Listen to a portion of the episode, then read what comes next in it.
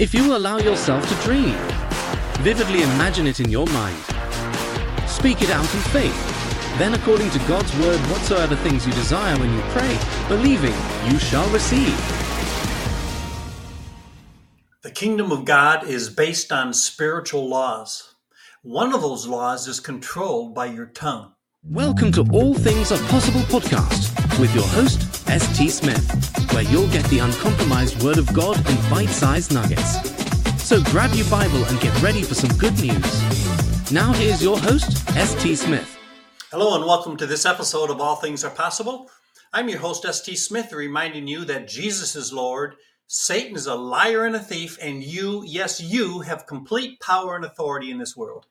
So with the Bible open on the screen in front of me, let's look at this week's nugget.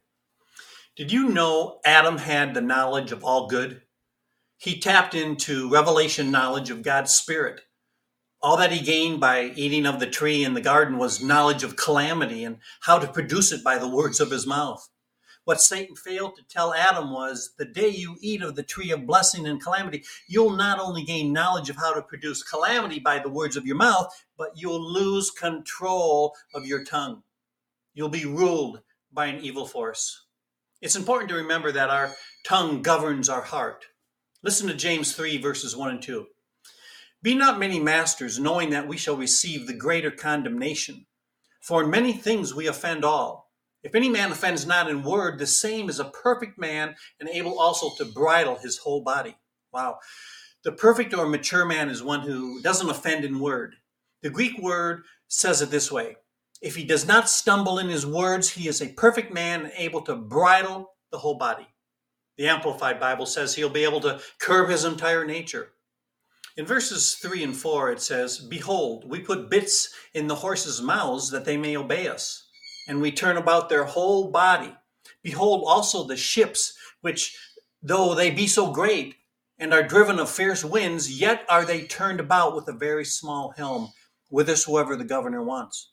See, the heart is the governor, but the tongue is what programs the governor. Words are extremely powerful because your tongue governs your heart. Remember Proverbs four twenty-three says, Guard your heart above all things, for out of it flow the issues of life. The N I V says it this way, Everything you do flows from it. Wow. James is saying that a bit in a horse's mouth will turn his whole body. See, you put a bit in there and it puts pressure on the tongue. And the words you're saying will turn you about also. Financially, you could be on the brink of disaster. But if you'll straighten out your words, put pressure on your tongue, you'll change your course. The heart produces what you plant in it, remember? Adam's fall was directly connected to his tongue. When Adam ate the forbidden fruit, it poisoned his tongue. Remember, even so the tongue is a little member and boasts great things. Behold, how great a matter a little fire kindles. And the tongue is a fire, a world of iniquity. So is the tongue among our members, that it defiles the whole body and sets on fire the whole course of nature, and is itself set on fire of hell. Wow, that's James three, five, and six. Verse eight says that the tongue is an unruly evil, and full of deadly poison. Listen, God didn't set it on fire. The devil did. Man was capable of tapping the tree of life with his tongue in the garden, and he is still capable of doing that today. The word says a wholesome tongue is a tree of life, but perverseness therein is a breach in the spirit. Proverbs fifteen four says, If the tongue is an unruly evil, full of deadly poison, set on fire of hell, who can be wholesome in their tongue? No man can tame it. But to prosper physically or financially, the tongue must be controlled. We know that man, by his natural ability, has tamed various animals, fish of the sea, uh, but no man natural in his natural ability can tame the tongue. It takes supernatural ability.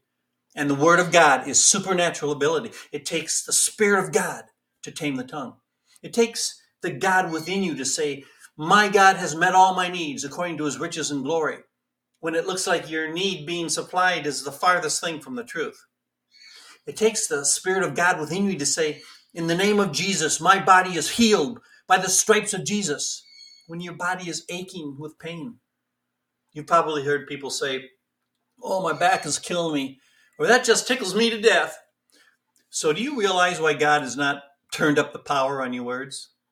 If he had, you'd probably been dead a long time ago. This is the reason we must develop our faith first in a creative manner. We have to learn to use our words creatively, get them programmed in our imagination. Jesus confirms this in Mark eleven twenty-three. Whosoever shall say unto this mountain, be thou removed, and be thou cast into the sea, and shall not doubt in his heart, but shall believe that those things which he saith shall come to pass, he shall have whatsoever he says. And it takes God within us to control our tongues. In other words, you'll reap the results of what you say. Satan has blinded the minds of people as to the kingdom's operation. But ignorance won't excuse you, won't excuse you in the earth or in heaven. You'll suffer the consequences for what you said by losing things you could have had on the earth. And as a result, you'll lose rewards in heaven. Eventually, you'll have to, you'll have what you say. Whether right or wrong, whether you realize it or not, you'll, you're operating in the divine principle of the kingdom. Words are seeds in the spirit world, and they'll bring to pass the things spoken. Remember, a good man out of the good treasure or deposit of the heart brings forth good things, and an evil man out of the evil treasure brings forth evil things, Matthew twelve thirty-five. You know, in Romans ten, Paul says that faith speaks a certain way. He said the word is near you, in your mouth and in your heart. That is the word of faith which we preach. Your words are powerful. The Bible says that the word of faith is near you, in your mouth and in your heart. Notice that it's first in your mouth, and then it drops into your heart. When you speak words of faith, what you speak will finally drop into your heart, and what's in your heart will lead you. So when you're sick, speak well over yourself, saying, Lord Jesus, I thank you that by your stripes I am healed. Speak it forth. According to Romans ten six, the righteousness of faith speaks. The focus is on speaking. Therefore, speak. Open your mouth and speak. Faith, believing, is released by speaking. I really like the King James translation of Romans four seventeen, which says, our God is a God who quickeneth the dead and calleth those things which be not as though they were. He quickened the dead and brought non-existent things into existence with his spoken words. Light be, and light was. And remember, you're made in his image. That's a huge theme in this podcast. So the same can and will happen for you. When you see first in your imagination and speak what you believe and want to see. There are a lot of reasons why God's blessings don't come to pass in a person's life. But the main cause is unbelief on our part. We know that all things are possible with God. He stands ready to perform his word as promised, Jeremiah one twelve. But the problem is with our believing. We know that God gave every believer the measure of faith, as it says in Romans twelve three. We received that when we got saved through hearing God's word. However, we must choose to exercise it. Peter says in Second Peter one one through four, that our faith is linked to our knowledge. Remember, we talked about uh, we become what we think about, right? Proverbs twenty-three seven. The problem is that most people don't allow faith to work because they don't keep God's word stayed in their minds. They don't keep it there. So what happens is, according to Mark four nineteen, is the word that brings faith gets choked out by the cares of this life. So keeping our minds stayed on God's word will help build the right images into our hearts and our imaginations and, and help release our faith, which in turn helps to release the power of God in our lives. Here are some things to remember. As you speak words, whether good or bad, you're operating a divine principle of the kingdom.